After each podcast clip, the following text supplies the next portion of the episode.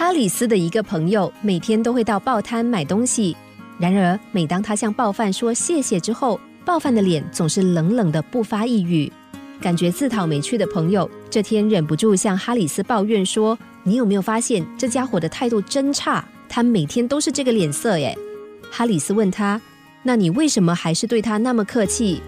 朋友看着哈里斯，脸上忽然换了一个不以为意的神情，接着微笑说，我不想让他决定我的心情啊。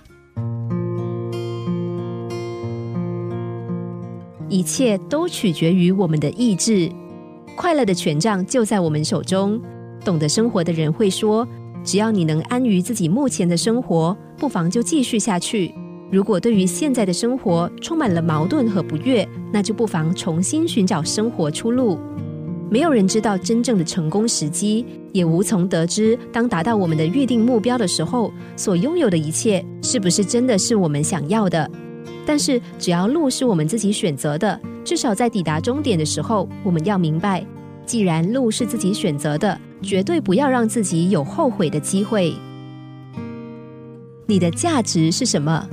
每个人都有自己的梦想花园，只要你看得见心中的花田，找出生活的方向，尊重并珍爱你的人生，我们都能建造出自己的快乐生活。